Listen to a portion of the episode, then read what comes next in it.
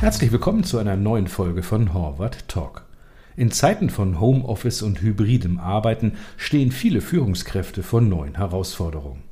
Denn ihre Mitarbeitenden sind oftmals auf der ganzen Welt verteilt und müssen trotzdem zu echten Teams heranwachsen, um wirklich erfolgreich zu sein. Und das ist leichter gesagt als getan.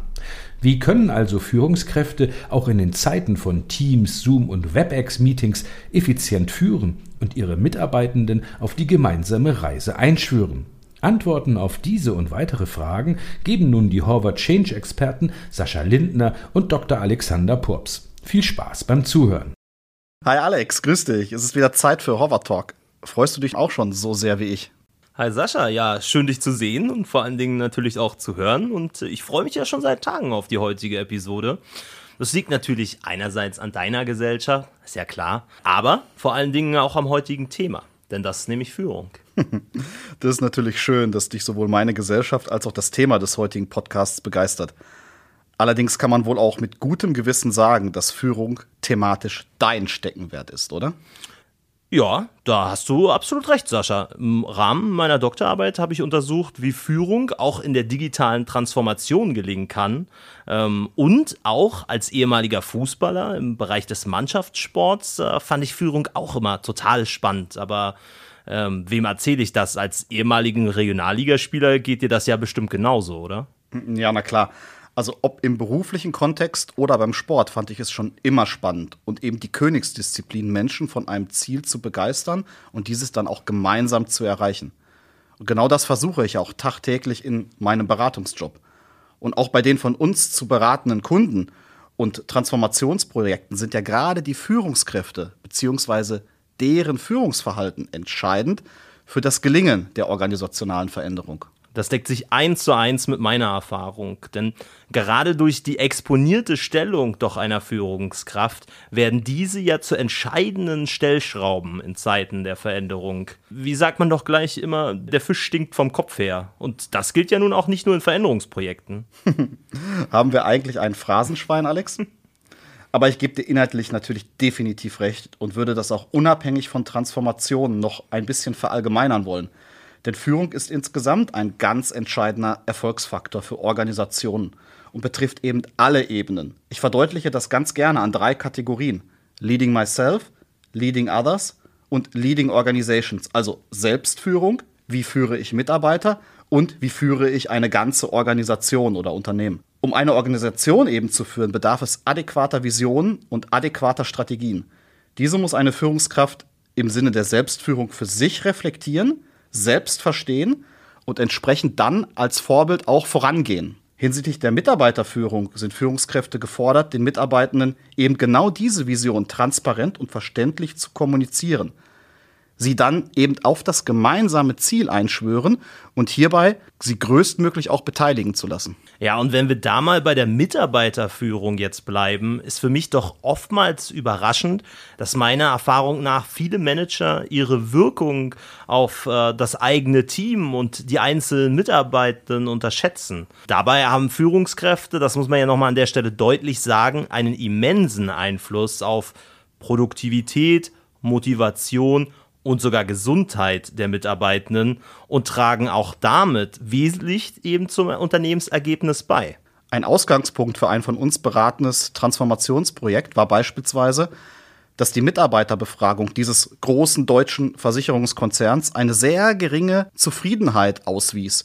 Und das nicht in der ganzen Organisation, sondern in einem ganz speziellen Bereich. Und das ließ sich dann nach der ersten Analyse auf das Führungsverhalten zurückführen. Wir haben dann im Auftrag des Kunden die bestehenden Führungsprinzipien und auch Leitlinien des Unternehmens mit den unterschiedlichen Hierarchieebenen, also eben mit den Teamleitern, mit den Gruppenleitern, mit den Abteilungsleitern besprochen und dann gemeinsam ganz konkrete Handlungsempfehlungen im Sinne von Best Practices abgeleitet. Und das eben nicht so global galaktisch, sondern eben genau für den Führungsalltag. Zusätzlich zeigten dann die Workshops auch weitere Bedarfe auf, wie zum Beispiel, da fehlte es an einem Gesprächsleitfaden, da fehlte es an einem, an einem anderen Template und das haben wir dann auch gemeinsam mit dem Kunden umgesetzt. Ein Jahr danach haben wir uns dann auch nochmal überprüft, ob das, was wir gemacht haben, wirklich dazu geführt hat, dass das Führungsverhalten besser geworden ist. Und da konnte man sehen, dass schon viele Mitarbeitenden zufriedener mit ihrer Führungskraft dann auch waren. Und in eben diesem Projekt stellte sich ja unter anderem auch die Schwierigkeit heraus, dass äh, gewisse Botschaften, wie jetzt unter anderem Visionen und Strategien, gar nicht auf der untersten Management-Ebene ankamen. Das ist dann natürlich schwierig, eben diese Botschaften auch wiederum den Mitarbeitenden zu vermitteln. Und wenn man nun jetzt mal im ortsverteilten Arbeitskontext denkt, wird es dort auch eher schwieriger als leichter, zentrale Botschaften ohne Kommunikationsverlust zu transportieren. Und zumal ja auch die Anzahl der Beschäftigten im Homeoffice äh, im Zuge der Corona-Pandemie stark zugenommen hat. Also ich habe mir das neulich nochmal angeguckt, Sascha. Der größte Internetknotenpunkt in Frankfurt vermeldete 2022, dass sich der Datenumsatz im Vergleich zu 2019 verdoppelt hat. Und Grund hierfür ist halt eben unter anderem die Vielzahl an Beschäftigten im Homeoffice. Und auch die müssen adäquat geführt werden. Naja, zumal der Anstieg von ortsflexibler Arbeit ja auch nicht abreißen wird. Klar ist, es abhängig von Tätigkeit und Organisation. Aber wir sehen es in den zahlreichen Branchen unserer Kunden und auch eben in unserer eigenen Beratungsbranche, dass Mitarbeitende vielfach ortsverteilt arbeiten, arbeiten müssen und dies auch künftig tun werden. Nehmen wir das Beispiel Facebook. Der Herr Zuckerberg nimmt an, dass zukünftig jeder zweite Facebook-Beschäftigte dauerhaft im Homeoffice arbeiten wird. Und ich glaube, auch Twitter räumt gar ein Recht auf Homeoffice für immer ein. Ja, und aktuelle Studien zeigen deutlich, dass die Mehrheit der befragten Führungskräfte im Zuge der Corona-Pandemie Vorbehalte gegenüber dem Homeoffice abbauen konnte, aber eben auch zwingend Informationen benötigt werden, wie denn die Teams auch auf Distanz erfolgreich geführt werden können. Das ist absolut nachvollziehbar, Alex.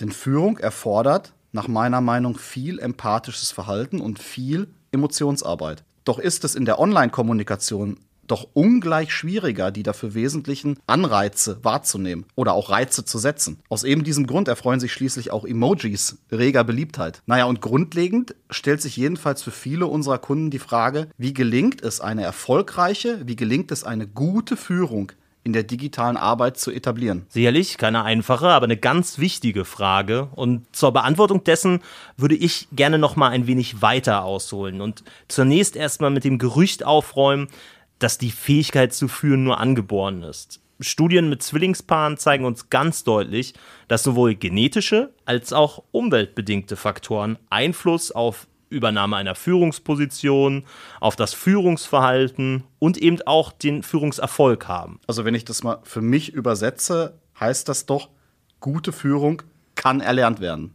Ganz genau. Zwar sind einige genetische Persönlichkeitsmerkmale wie Intelligenz und Extrovertiertheit förderlich für eine erfolgreiche Führung, doch kann man halt eben ein gutes Führungsverhalten trainieren und entwickeln. Und wir machen das doch oft so, dass wir darauf aufbauend eben die Führungskräfte zu einem entsprechenden Verhalten auch befähigen. Bei einem großen Finanzdienstleister haben wir beispielsweise ein auf den Kunden zugeschnittenes modulares Trainingsprogramm für Führungskräfte erfolgreich über Jahre hinweg durchgeführt. Bestandteile waren hierbei unter anderem konkrete Fallbeispiele, situative Rollenspiele, wo man halt Alltagssituationen simulieren konnte und eben auch die berühmte kontextbezogene Fallberatung. Ergänzt haben wir das dann ja durch 1 zu 1 Gespräche zwischen Coach und Führungskraft, um auch in einem geschützten Raum individuelle Weiterentwicklungen dann zu triggern.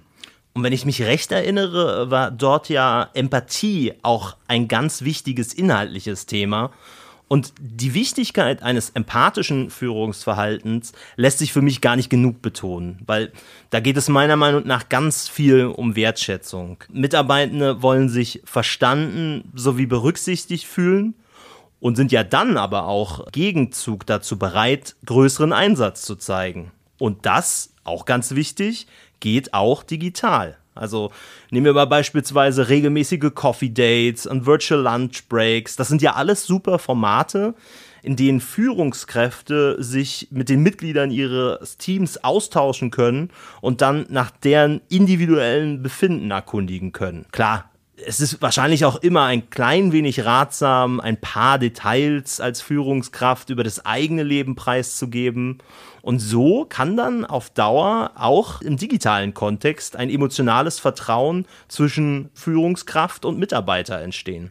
Ja, und wichtig ist doch hier vor allen Dingen die Kontinuität. Also von einem einzigen virtuellen Treffen, Alex, sollten doch keine Wunderdinge erwartet werden. Mitarbeitende registrieren hier sehr genau das gezeigte kontinuierliche, also regelmäßige Interesse an der eigenen Person. Und zudem dürfen, wie ich finde, auch keine offensichtlichen Unterschiede zwischen den einzelnen Mitarbeitenden gemacht werden. Auch wenn oder gerade weil die Sympathie als Führungskraft zu den einzelnen Personen ja doch unterschiedlich verteilt ist. Ja, sehr guter Punkt, Sascha. Denn Führungskräfte, die einzelne Personen bevorzugen, kreieren ja nur eins, Eigen- und Fremdgruppen. Jedenfalls wird es in der Psychologie so genannt. Also ein Denken im Team im Sinne von wir und die anderen. Wenn diese unterschiedlichen Parteien sich dann in einem Team gegenüberstehen, dann gefährdet das ganz klar den Teamerfolg. Ja, also Bevorzugung ist wirklich ein ganz schwieriges Thema, auch für mich. In hybriden Arbeitskontexten neigen beispielsweise Führungskräfte meistens dazu, die Mitarbeitenden, die sie täglich im Büro sehen,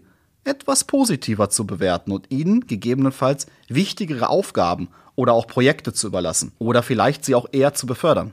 Proximity Bias wird das ja auch genannt. Ähm, also in einer Studie aus China beispielsweise, allerdings muss man hier dazu sagen, schon im Jahr 2015 wurde festgestellt, dass Mitarbeitende, die von zu Hause aus arbeiten, nur halb so oft für eine Beförderung durch die Führungskraft vorgeschlagen wurden. Können wir doch festhalten, Wertschätzung lässt sich auch digital ausdrücken muss aber gerecht verteilt und den Mitarbeitenden regelmäßig entgegengebracht werden. Das gilt es als Führungskraft dann immer wieder zu reflektieren, also in den Spiegel zu schauen, um wirklich emotionales Vertrauen dann auch mit den Mitarbeitenden aufbauen zu können. Absolut. Ein weiterer wichtiger Punkt wäre für mich, dass Führungskräfte wirklich als Vorbild vorangehen müssen. Ich nehme mal das Beispiel einer IT-Transformation. Wenn da die Führungskraft die erste Person ist, die die neue Technologie nicht anwendet, naja, dann wird man wahrscheinlich dieses Verhalten auch weniger vom Team erwarten können. Klar, also die Verhaltensweisen, die ich von meinem Team erwarte, muss ich als Führungskraft selbst vorleben. Damit gebe ich ja schließlich auch eine Art Orientierung und setze eben den berühmten Rahmen. Wenn ich mir selbst alles immer ausdrucke und eben nur im Büro von morgens bis abends arbeite, animiere ich meine Mitarbeitenden sicherlich nicht zur digitalen Innovationsfreudigkeit und eben einer flexiblen Arbeit. Ja, vorangehen ist hier absolut das Stichwort für das Management. Und bezüglich Orientierung bieten ist es meiner Ansicht nach ganz essentiell, eine attraktive Vision zu kommunizieren, auf die es auch sich lohnt hinzuarbeiten. Und das benannte Projekt beispielsweise bei dem Versicherungskonzern hat ja deutlich gezeigt, wenn Visionen eben mangelhaft oder gar nicht kommuniziert werden, ist das der Mitarbeitendenzufriedenheit absolut nicht zuträglich. Und ich denke auch gerade in einer digitalen Arbeitswelt wird es noch mal wichtiger, dass Mitarbeiter sich eben nicht als kleines Zahnrad in einem undurchsichtigen Uhrwerk fühlen, sondern um die Sinnhaftigkeit ihrer Tätigkeit und damit dann auch schlussendlich der Relevanz für das Unternehmen wissen. Also nach meiner Meinung ist eine Vision zu haben unglaublich wichtig. Für mich ist hier allerdings auch die Einbindung der Mitarbeitenden wesentlich. Für unser Team habe ich ja beispielsweise eine Vision entwickelt, dass wir bis 2030 zu einem Change Powerhouse werden. Gemeinsam haben wir dann in Dialogen und in einem Workshop erarbeitet, was jeder Einzelne sowie das ganze Team als Gruppe genau dazu beitragen kann, wo wir Unterstützung vielleicht von außen brauchen und wo wir potenzielle Widerstände auf dem Weg zur Erreichung der Vision sehen. Und das war übrigens dann ein Präsenzworkshop. Ja, gut, dass du das erwähnst, denn äh, eine erfolgreiche Führung in der digitalen Arbeit heißt ja nun auch nicht, dass automatische jegliche Führung digital erfolgen sollte oder muss. Vielmehr gilt es meiner Ansicht nach bedarfsorientiert zwischen analogen und digitalen Formaten zu variieren. Die Entwicklung von Themen jetzt beispielsweise kann in einem Workshop-Format vor Ort viel ergiebiger sein als äh, im Remote-Kontext. Wenn ich jetzt aber eine Excel befüllen möchte oder muss, dann kann ich das sicherlich auch gut alleine und ortsunabhängig machen. Ja, genau. Als Führungskraft sollte man dann doch zu gezielten Anlässen Treffen vor Ort bewusst vereinbaren und dann eben arbeitsbezogene Themen mit dem Team angehen und genauso die soziale, also die zwischenmenschliche Komponente eben betonen. Klar, weil das ist ja auch wieder Teambuilding und damit auch Wertschätzung gegenüber den Mitarbeitenden. Und außerdem hattest du ja auch noch über den Beitrag jedes Einzelnen, in dem Fall zur Vision, gesprochen. Und da ist für mich das zentrale Schlagwort Empowerment. Und das erachte ich ganz zentral für eine erfolgreiche Führung in der digitalen Arbeitswelt. Mhm. Führungskräfte müssen doch lernen, loszulassen und nicht alles zwanghaft zu kontrollieren oder zu steuern. Vielmehr gilt es doch, realistische Ziele zu vereinbaren und dann die Verantwortung an die Mitarbeitenden hinsichtlich Handlungs- und Entscheidungsspielräume zu ermöglichen. Wer am längsten am Schreibtisch sitzt, ist doch damit total irrelevant. Die Mitarbeitenden können zu großen Teilen selbst ihren Arbeitsalltag gestalten. Ich glaube, mitbestimmte Zielerreichung nennt sich das doch. Zumal eine Führungskraft damit ja auch gleich mehrere Fliegen mit einer Klappe schlägt. Mitarbeitende können sich mit eigenen guten Ideen zu Lösungen, Tools und Technologien wirklich einbringen und bereichern dann auch das Arbeitsergebnis. Und außerdem bauen Führungskräfte mit der Ermöglichung von ortsflexiblen Arbeiten bei den Mitarbeitenden ja auch eine gewisse psychologische Sicherheit auf, dass digitales, ortsunabhängiges Arbeiten akzeptiert wird und gewünscht ist. Und eigene Ideen und Entscheidungen, wenn die natürlich in das Endergebnis eingeflossen sind, dann identifizieren sich die Mitarbeitenden auch mehr damit. Wir nennen das ja auch gerne den IKEA-Effekt. Also beim Kauf von vielen IKEA-Produkten wird der Kunde gleich mit einbezogen und baut das gesamte Möbelstück ja auch selbst auf. Dadurch steigt die Bindung und auch die Wertschätzung für das Endprodukt. Dieses Prinzip sollten sich auch Führungskräfte zunutze machen. Ja, solange die Mitarbeitenden nicht als schön anzuschauender Einrichtungsgegenstand verstanden werden, gehe ich da ganz mit, Sascha. nee, nee. Vielmehr sind die Mitarbeitenden der entscheidende Akteur. Ohne Team und ohne Mitarbeitende auch kein Endprodukt kein Arbeitsergebnis, so in unserer Sprache. Deshalb müssen Führungskräfte das ganze Team und jeden Einzelnen ermutigen, sich aktiv einzubringen. Das sagt ja im Grunde auch das Concept Servant Leadership. Da wird ja Führung als Dienstleistung verstanden. Und gerade im digitalen Arbeitskontext benötigt es doch Führende, die Macht abgeben und die kontinuierliche Entwicklung ihres Teams fördern und das auch damit nachhaltig befähigen.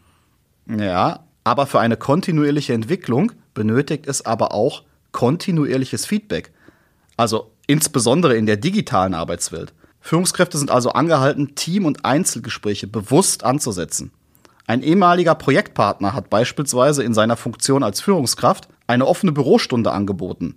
Also als bewusst geblockte Zeit, in denen er über Teams für alle Mitarbeitenden seines Teams halt frei erreichbar war. Hm, okay, ja, das super Idee. Naja, Sascha, aber vielleicht nochmal grundlegend, glaube ich, kann man mit Recht sagen, dass Führung viele Facetten hat. Aber was gute Führung nun im Kontext eines einzelnen Unternehmens bedeutet, ist natürlich auch stark abhängig vom Kontext des Unternehmens und auch dessen Organisationskultur. Aber eines ist für mich dabei klar, Führung ist wesentlich für den Unternehmenserfolg. Und so denke ich auch, dass Führungskräfte, die nun zwar eine hohe Fachexpertise haben, aber es eben nicht schaffen, die Mitarbeitenden zu erreichen und zu beeinflussen, ganz klar auch den Unternehmenserfolg gefährden. Das ist dann so ein bisschen wie mein ehemaliger Physiklehrer in der Oberstufe.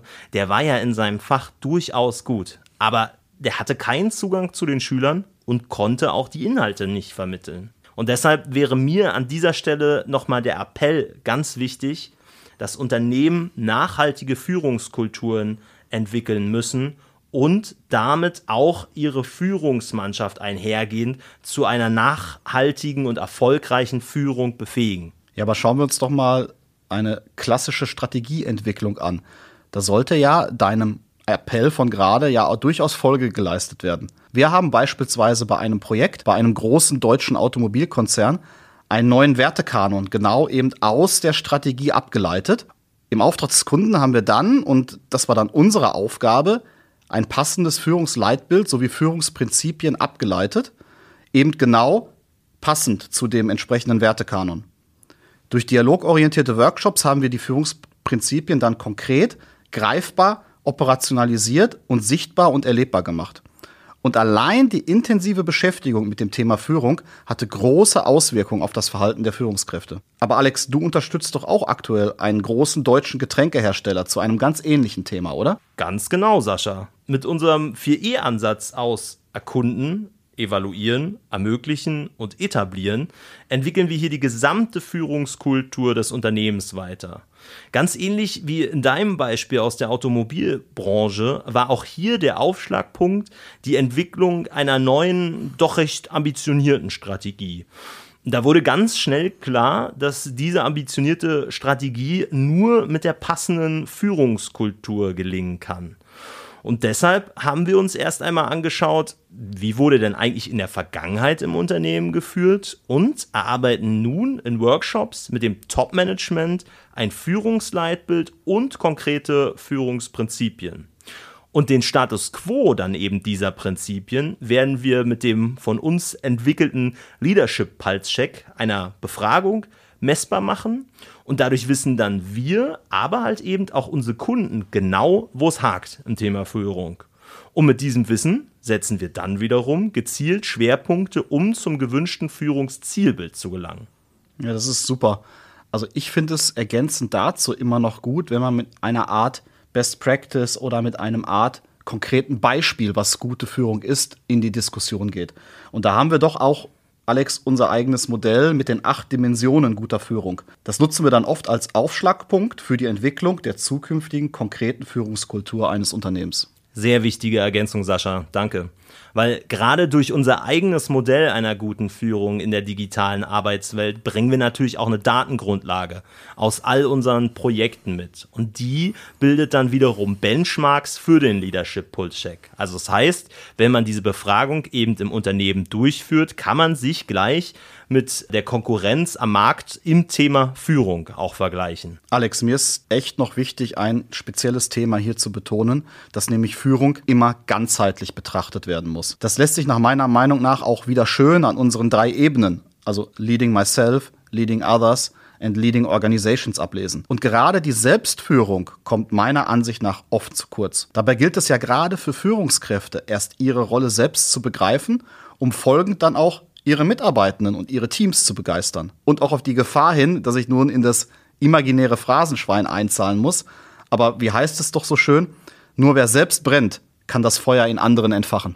Und deshalb lautet das Motto im von dir geführten Change-Team wohl auch Change is on fire, oder Sascha? ja, gut erkannt, Alex. Und hier sollten wir enden, denn besser kann es für mich ja kaum noch werden. Aber nochmal ernsthaft. Ich denke, es ist auch in unserem heutigen Gespräch wieder einmal deutlich geworden, dass Führung eine ganz entscheidende Rolle spielt.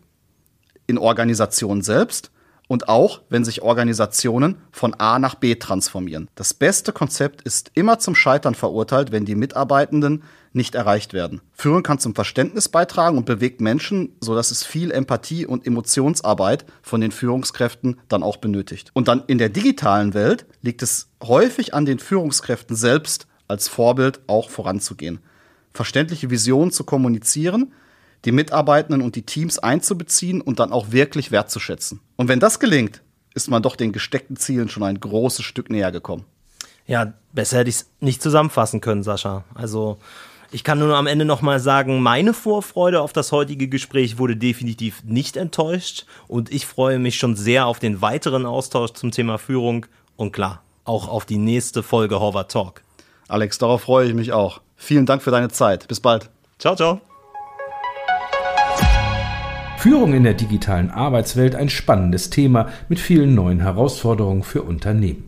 Diese als Chance zu begreifen und Mitarbeitende entsprechend einzubeziehen, zu befähigen und zu ermutigen, ist ausschlaggebend für den nachhaltigen Erfolg. In diesem Sinne, vielen Dank fürs Zuhören und bis zum nächsten Mal bei Horvath Talk.